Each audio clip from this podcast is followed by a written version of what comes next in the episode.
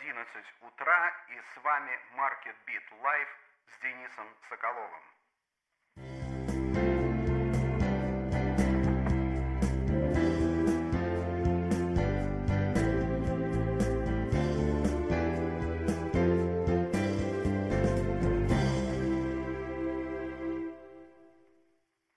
Всем привет! Я рад вас всех слышать сегодня, рад вас всех видеть. Надеюсь, что и меня тоже хорошо сегодня слышно и видно. И а, после длительного перерыва я был в отпуске, я подготовил для вас несколько тем. Ну, во-первых, для начала не, несколько таких вот отпускных впечатлений.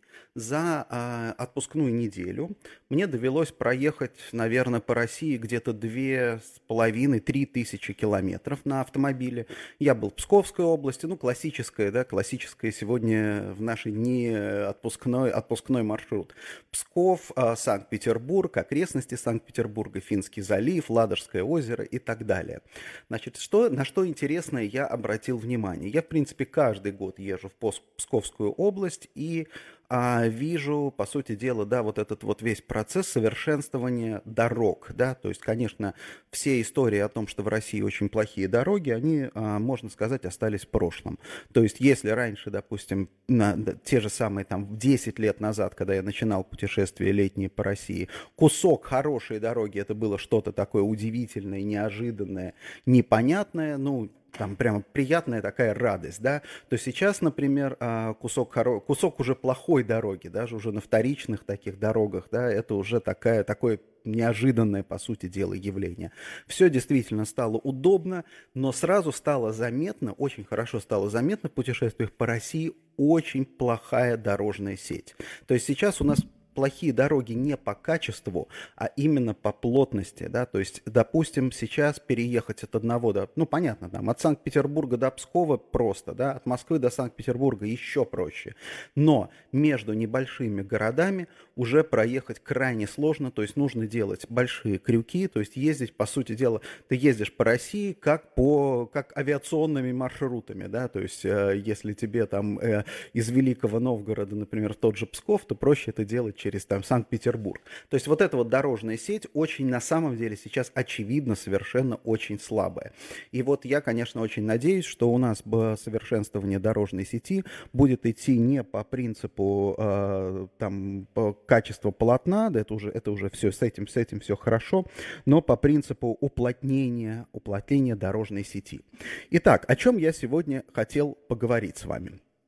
В первую очередь я хотел бы поговорить про пандемию и вторую волну. Да? То есть много сейчас разговоров о том, что такое там, будет ли вторая волна, не будет вторая волна и так далее.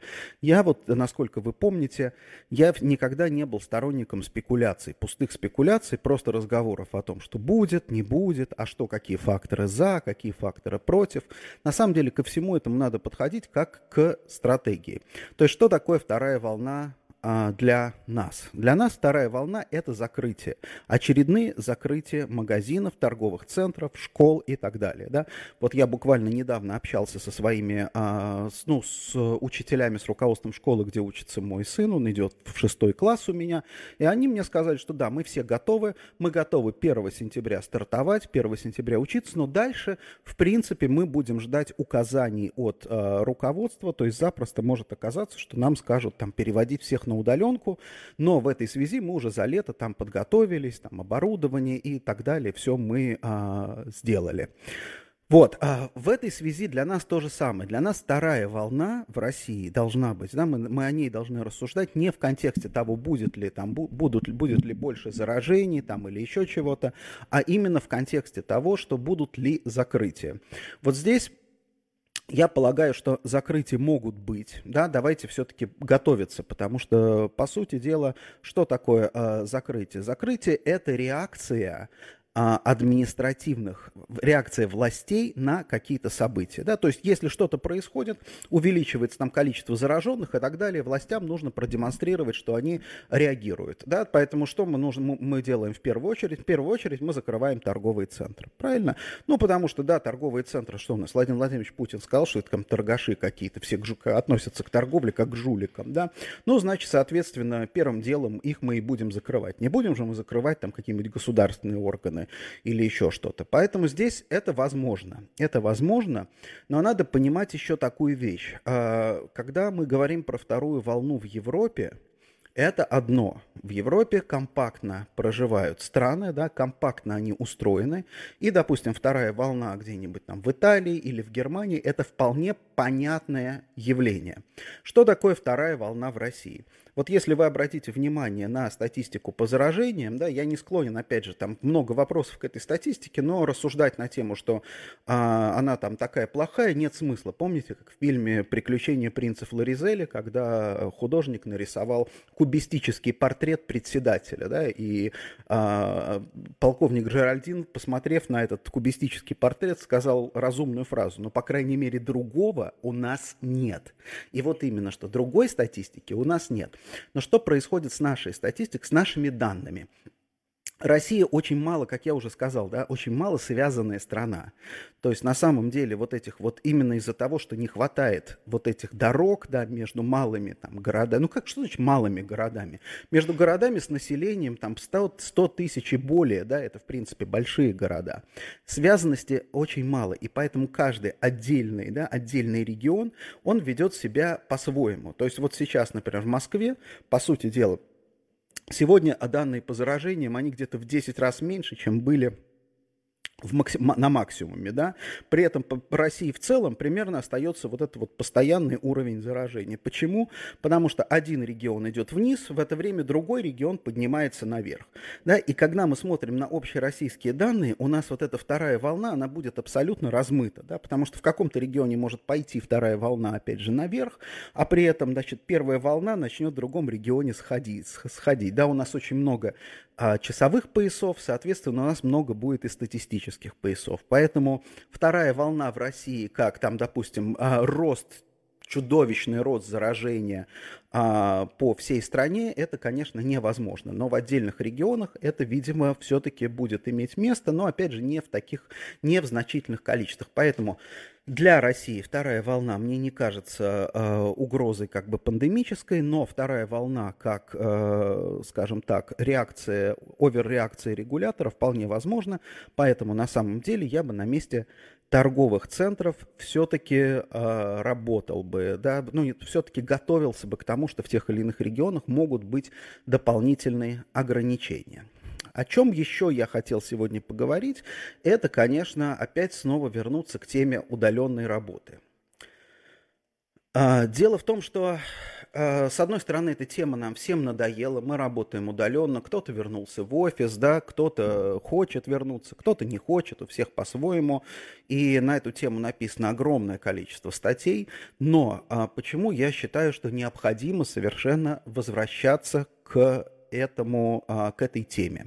Необходимо возвращаться к этой теме, потому что каждый раз мы немножко по-другому начинаем а, смотреть на этот вопрос. То есть вот удаленная работа – это то явление, которое а, настолько важно, наверное, для будущего, насколько, наверное, по сути дела, вот этот вот переход к постиндустриальной экономике к сервисной, извините, пожалуйста, к сервисной экономике, к офисам, да, то есть когда люди стали переходить, там, переходить из заводов на, в, к офисной работе, это настолько же сейчас важно. Потому что, да, потому что еще нет критериев эффективности. А, кто-то, все, э, дело в том, что очень многие, а, очень многие статьи и публикации об удаленной работе, они все основ, ну, они большинство основываются на собственном опыте. А здесь получается так, что собственный опыт у людей, он а, как раз зависит от вот этого информационного пузыря. То есть вот я, например, работаю удаленно, да, и я понимаю прекрасно проблемы там удаленной работы, да, и все мне кажется там хорошо, а, а с другой стороны, представьте себе другой человек, вот у меня коллега, например, она работает а, из моего отдела, она работает в офисе, она приходит в офис, ей нравится работать из офиса. Она на все смотрит совершенно по-другому, да, то есть она на все смотрит, она приходит в почти, почти пустой офис, да, она смотрит на то, что происходит, ей, может быть, ей удобно как раз, вот ей пустой офис, ей удобен, но тем не менее человек, который либо работает из дома, он видит одну картину, человек, который работает из офиса, видит другую картину, руководитель видит третью картину, подчиненный видит четвертую картину. И здесь получается, что вот комплексного, вот комплексного видения сегодня, к сожалению, нет ни у кого. И более или менее долгосрочного видения. Мы на, а, а ко всему нужно подходить так. Есть вот краткосрочные а, эффекты, да, то есть вот буквально до конца этого года, есть более долгосрочный следующий год и есть совсем долгосрочные до там 25 года. Вот мы слышали недавно, что Google сказал там, допустим, своим сотрудникам готовиться к удаленной работе до лета следующего года. Что это такое? Это выбор в пользу удаленной работы? Я не думаю. Я не думаю. Это один из экспериментов, да, то есть, опять же, люди то, тоже думают, как они, как им устраивать, как им налаживать работу. То есть сейчас удаленная работа в корпорациях – это некий статус-кво. И вот с этим статусом всегда, всегда в компании, в бизнесе легче жить со статусом КВО. То есть, когда мы все ходим в офис, хорошо, мы все ходим в офис. Сейчас удаленная работа стала там, статусом КВО, давайте вот статус КВО останется. Так что, но, что, но дело в том, что лидеры, лидирующие компании, лидеры, люди, да, а, те, кто делает карьеры, они, конечно, должны думать немножко как бы поперек, да, то есть нужно думать, а, нужно думать на 2-3 шага вперед. И поэтому, допустим, когда тренд сменится, а вот сейчас я хотел бы как раз порассуждать, что заставит этот тренд смениться. Когда тренд сменится, нужно быть снова психологически, в первую очередь, готовым к этим изменениям. Вот смотрите, чего не хватает в удаленной работе? Решительно не хватает. Понятно, что коммуникаций. То есть все коммуникации, а, мы много там, вы, вы, вы знаете, сколько сотрудники там в компаниях проходили тренингов по soft skills, по там, допустим, по презентациям, по там подготовке там докладов и так далее, чему угодно, по переговорам даже. Вот сейчас с удаленной работой, по сути дела, все вот эти навыки, которые созданы, да, они их можно выкинуть выкинуть на помойку, да, потому что они сейчас в удаленной работе не актуальны. Что актуально – пока непонятно, да. В общем, конечно, у нас э, есть и телекоммуникационные мы навыки постепенно развиваем, это не так просто идет, но тем не менее, да, э, если, скажем так, офисная работа, есть наследие там бизнес-литературы, бизнес-навыков, бизнес-принципов, наследие там практически 50-летнее, то по удаленной работе все гораздо меньше. Карьеры, да, вот это вот, наверное, самый такой, самый важный а, и сложный момент. Потому что а, да, мы все говорим о том, что и компании, и города конкурируют за таланты. Соответственно, да, что такое конкуренция за таланты? Конкуренция за таланты – это создание талантливым людям условий для развития, условий для продвижения и так далее не все таланты таковы, что они могут развиваться в, а, в своей, там, что называется, в своей квартире, в своем доме и так далее. Да? Многим, очень многим нужно, ну, нужно общение. Да? Как мы знаем, современная работа – это во многом ремесло. А что такое ремесло? Это, как писал Леонид Бершицкий в своей книге, ремесло – это не то, что ты учишься, чему ты учишься в институте, ремесло – это то, что ты постигаешь, работая бок о бок со своим ментором, со, со специалистом. Да? Вот именно вот это бок о бок, это очень важно для развития людей. Соответственно, да, соответственно, получается, что вот эта вот борьба за таланты, она становится очень сложной. Плюс еще, кстати, последствия для городов. Например, да, удаленная работа – это прекрасно. Ты можешь жить в городе, в котором комфортная жизнь, но при этом работать в городе, удаленно работать на ту компанию, которая расположена в городе, где жизнь некомфортная, но где больше платят и где более интересные, там, что называется, а, где более интересные условия, более интересные компании. То есть, условно условно говоря, представьте себе, вот для России что это такое? Это ты живешь, например, в городе, ну, там, давайте возьмем какой-нибудь город, например, да, например, живешь в Репино, да, на берегу Финского залива, да, а работаешь, например, в Москве удаленно, да, а насколько это вот, насколько города готовы к этому, да, насколько города, потому что получится так, получится, что, допустим, такой город, как Москва, люди, да, из него там, что называется, образованные таланты уедут, будут жить где-то в другом месте.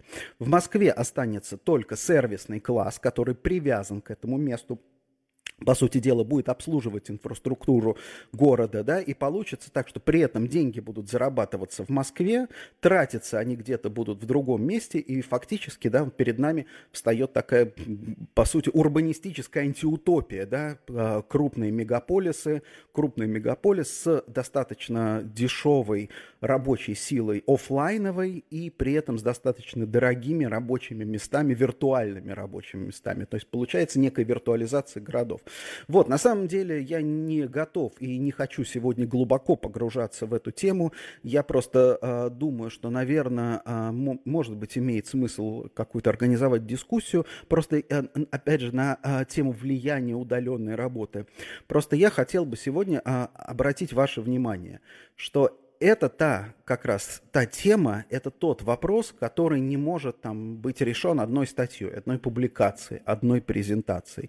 Это целый дискурс, это вот совокупность, совокупность нарративов, да, которые сейчас, э, которые сейчас будут доминировать и определять наше будущее. Напомню, кстати, да, вот я недавно как раз прочитал книгу а, про narrative economics, а, как раз об этом там речь идет о совокупности нарративов, которые определяют тренд, а, какой-либо тренд или поведение людей. Вот, наверное, нам а, автор использует, а, использует термин созвездие нарративов. Да? Вот, вот это вот созвездие нарративов сейчас рождается вокруг удаленной работы. И, а нарративы это то, что нужно несколько, да, нужно подходить к этому с разных, с разных, с разных сторон. Поэтому давайте продолжать на эту тему думать. Пишите, что, пишите мне, пожалуйста, что вы думаете по поводу удаленной работы, потому что из отдельных мнений именно и складывается этот нарратив.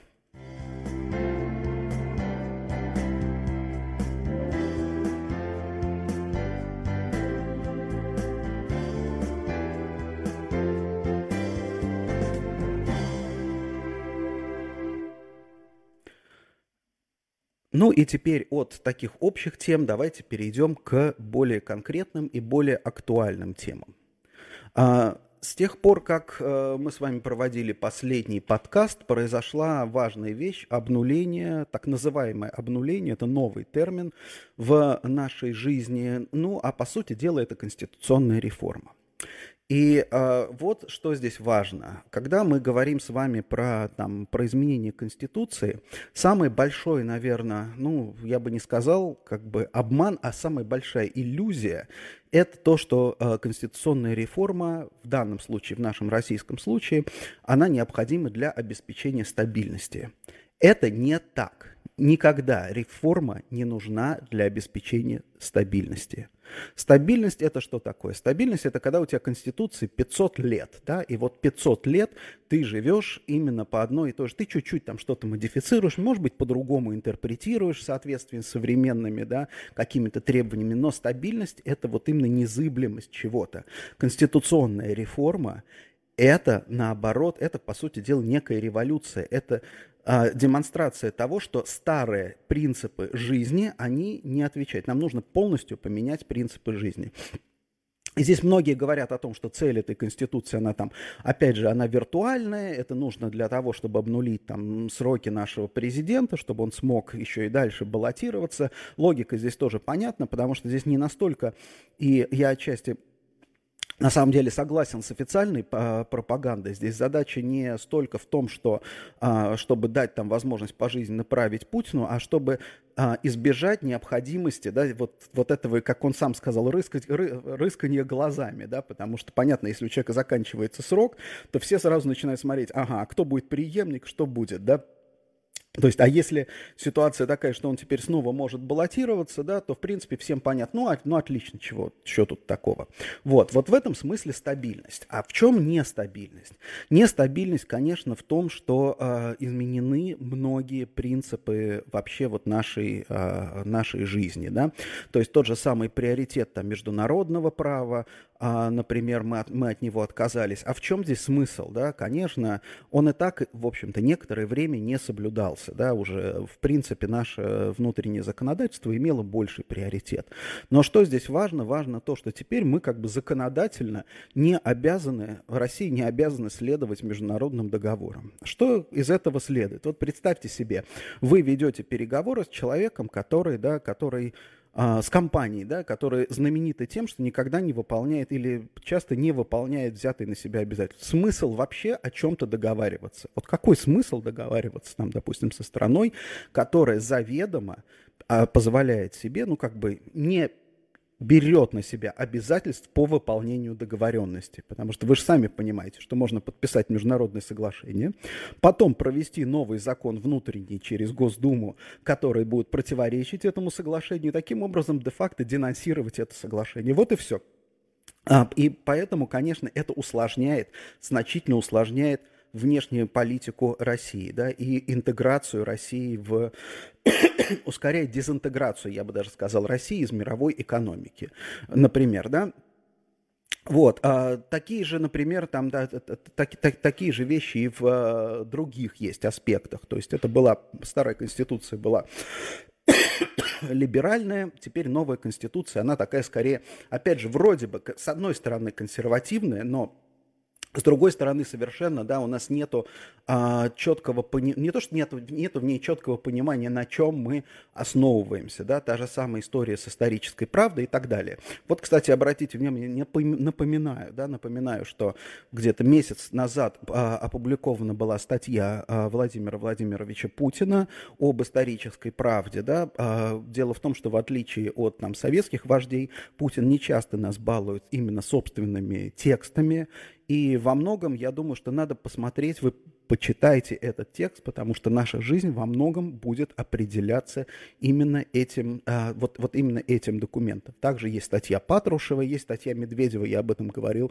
на прошлом подкасте, да, это три источника, три составные части современного позднего путинизма, да, вот эти три публикации, они очень важны. Они крайне важны, они ну, настолько же, да, они вроде бы как, вроде бы проходные, обычные публикации, но дело в том, что в них есть вот эта вот квинтэссенция пока, опять же, как я уже скажу, нарратива, на котором будет основываться наше законодательство.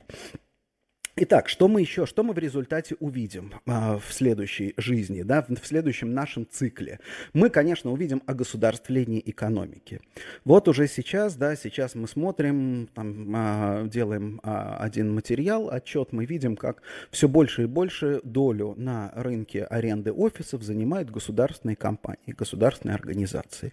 Эти госкомпании будут продолжать укрупняться. Ком, дальше, а, компании, вот к этим госкомпаниям надо относить и систему системообразующие, так называемые системообразующие компании, потому что смысл а, здесь не в том, кто владеет компанией, да, не в том, какие акционеры, какие люди, да, а смысл в том, что как принимаются решения, исходя из чего? Исходя из того, что это просто, там, допустим, исходя из принципа максимизации прибыли или исходя из других принципов статуса, репутации, например, да, доступа к государственным финансам. То есть на самом деле может быть множество различных принципов, может быть множество различных подходов. И здесь очень важно, что мы, как представители такого классического бизнеса, мы привыкли к, рационализации из прибыли. Да, то есть наша аргументация коммуникация в переговорах с клиентами чаще всего строится на выгоде, взаимной выгоде.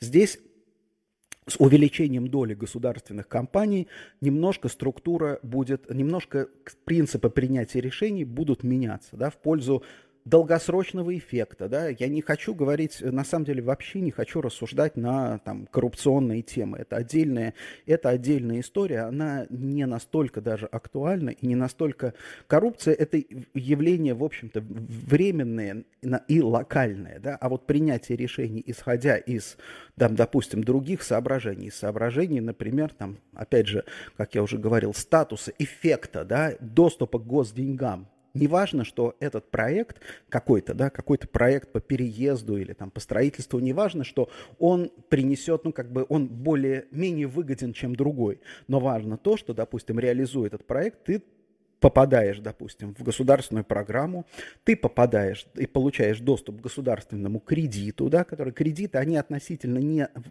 Сейчас вроде бы как стоимость кредита уменьшается, но, судя по всему, кредитных денег будет меньше. Поэтому здесь тоже очень важно. И если ты, допустим, ты берешь под эту программу кредит, да, то, соответственно, у тебя есть там фронт под, под, под этот проект кредит, то, соответственно, фронт твоей работы, то есть там на 5 лет ты обеспечен работой. Прибыльность э, по итогам пяти лет, понимаете, в чем дело? Тут получается так, что если ты считаешь бизнес-модель в условиях э, такой волатильности и, то, и такой неопределенности, а напомню, да, что конституционная реформа всегда приводит к неопределенности, да, то есть у нас следующие пять лет это будет такая серьезная политическая неопределенность. Она не дает стабильности, наоборот, да. В условиях неопределенности экономическая модель вызывает вопросы, и модель, допустим, да, просто как бы, ну, понимаете, в чем дело? Если одна модель там показывает тебе 15% прибыли, а другая модель показывает 5% прибыли, но ты встроен в госпрограмму, в госсистему, какую ты выберешь? Не исключено, что разумно выбрать именно вторую, да, потому что там у тебя есть некое хеджирование от рисков, то есть ты можешь просить докапитализации, ты можешь договариваться об отсрочке и так далее, аргументируя это тем, что ты участвовал в важной государственной программе. А, поэтому, да, поэтому а, я думаю, что нам всем в нашем бизнесе надо, ну, собственно, что значит готовиться? Мы уже должны быть готовы к этому, к тому, чтобы понимать, что кроме максимизации прибыли у наших клиентов, потенциальных и действующих, есть и другие соображения и аргументы.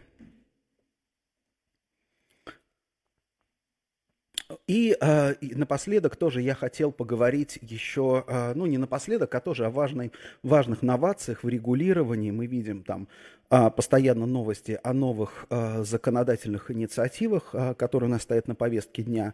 Что-то уже принято. Ну вот смотрите, что у нас есть уже на, на сегодня. Да? У нас есть повышение НДФЛ, у нас есть решение о изъятии незаконных доходов в Пенсионный фонд России, разрыв соглашения с Кипром.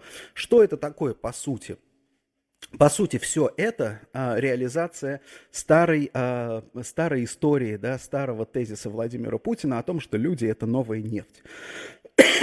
То есть увеличивается, усиливается контроль, Соответственно, контроль, в том числе контроль за расходами.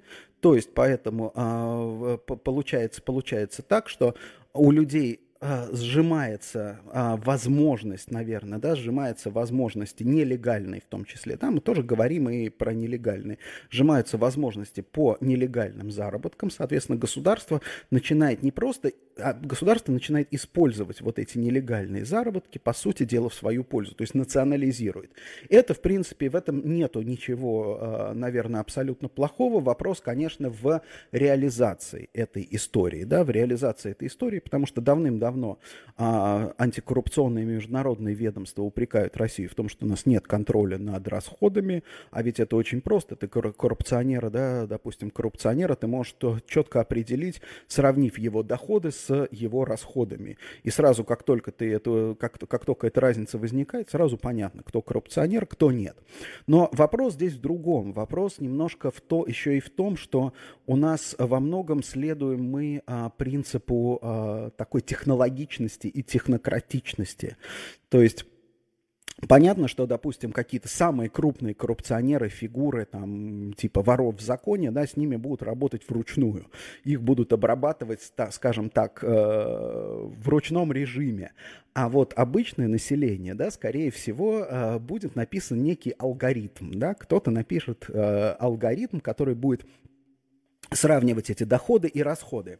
Алгоритмы, как мы всегда с вами знаем, несовершенны. Да? То есть понятно, что 90% и все алгоритмы, они пишутся так, такие, да, они пишутся с расчетом на то, что ну, там 90% он отрабатывает, распознает нормально, да, там 5% так себе, а 5% допустим ошибка. Да? Ну что такое 5% ошибка с точки зрения там, государства? Да ничего, лес рубит, щепки летят. А вот 5% вот людям, да, вот этим попавшим под такой алгоритм, вот может быть и окажется кажется и не сладко. То есть ты приходишь в банк, а тебе алгоритм там что-то заблокировал, и тут ты должен доказывать, да, вот дальше возникает вопрос, да, все, кто там сталкивался со всякими там налоговыми историями, да, знают, что дальше ты должен доказать, что ты эту машину там продал там давным-давным-давно, и что уже и новый владелец платит этот налог, а тебе все равно на нее там приходят эти самые, при, приходят налоговые извещения. Да, это происходит нечасто, но проблема в том, что при а, том, как наше государство теперь полагается на алгоритмы, то есть это такая китаизация, да, понятно, что в Китае полтора миллиарда людей, и, соответственно, для них это более актуально а, работа именно с алгоритмами, там, социальными рейтингами и так далее, то у нас оказывается, да, мы оказываемся опять же в антиутопии, потому что никто не может из алгоритмов принять решение, как бы человек не может там, уполномоченный принять сам решение, и а, ты оказываешься наедине с этим, с этим алгоритмом. Вот это, наверное, самая большая и самая, а, самая, самая серьезная проблема для, а, для людей. То есть чем больше будет вот таких вот регулирований, таких мер, тем сложнее будет тем больше у, у, у человека будет необходимости доказывать, да, что он не коррупционер, а нормальный человек. Значит, соответственно, какой из этого выход? Скорее всего, эти алгоритмы будут подрихтованы в итоге под госслужащих. То есть обязательно должна в, в итоге в этих алгоритмах будет там стоять флажки, да. То есть там в красной зоне это эти жулики, вот которых весь народ воспринимает и президент как жуликов. Там в желтой зоне это там какие-то еще другие люди. И в зеленой зоне это люди, которые работают на госкорпорации, да. То есть они, по ним там, допустим, алгоритм проходит более лояльно лояльно, например, да, а по, там, по желтым менее лояльно, по красным, соответственно, будет вы, вычислять все-все-все-все-все возможности. Скорее всего, это будет так. И, кстати, надо сказать, э, тоже так, такой этический вопрос теперь возникает. Вот мы привыкли думать о том, что вот хай-тех, да, айтишники, программисты, это вот такие люди будущего, но дело в том, что в странах э, с такой вот скажем так, цифровой диктатурой, надо понимать, что те люди, которые пишут вот эти алгоритмы, это, по сути дела, люди, которые берут на себя очень большую этическую ответственность, да, потому что получается, что человек вроде бы пишет только код, но этот код может раз, разрушить жизнь там семей, очень сильно попортить жизнь очень многим людям. И вот мне кажется, вы а, тоже вот многие из наших там, а, многие из моих коллег хотят, чтобы дети наши стали айтишниками, чтобы дети стали наши программистами. Вот мне кажется, что для программиста сейчас вопрос этики будет очень важен, потому что через 30 лет допустим, к тем, кто пишет сегодня код, вот будут также, а, наверное, будут такие же моральные претензии, как тем инженерам, которые изобретали, там, допустим, проектировали Газенвагены и, там, я не знаю, эти самые, планировали концлагеря, по большому счету. Да, они не убивали, да, они не делали ничего плохого, они выполняли лишь свою работу, но избавляет ли это от этической ответственности. И напоследок я хотел бы сказать про тоже важную вещь для нашего бизнеса. Многие из вас, а, уважаемые коллеги, наверное, да, жалуются часто на то, что вот там пресса стала неинтересной, читать ее там плохо и так далее. А, читать ее скучно, но на самом деле, а я имею в виду деловую прессу, но на самом деле надо понимать, что а, пресса сегодня существует в очень жестких рамках, и эти рамки все больше и больше сжимаются. И вот важный, важный тренд – это, а, по сути дела, криминализация оправдания. То есть, напомню, да, что такое криминализация оправдания? То есть э, криминализация – это когда за какое-то действие э, ты несешь, э, ты, какая-то деятельность воспринимается как преступление. Давным-давно, уже некоторое время у нас крими, криминализована пропаганда. Например, да, если я говорю ИГИЛ, то я должен обязательно сказать, что это организация, запрещенная в России. Да? То есть если, э, потому что если я начну там рассказывать про ИГИЛ или там про этих, э, как их там, адвентисты, нет-нет-нет, э, религиозное объединение, свидетели Иеговы, да.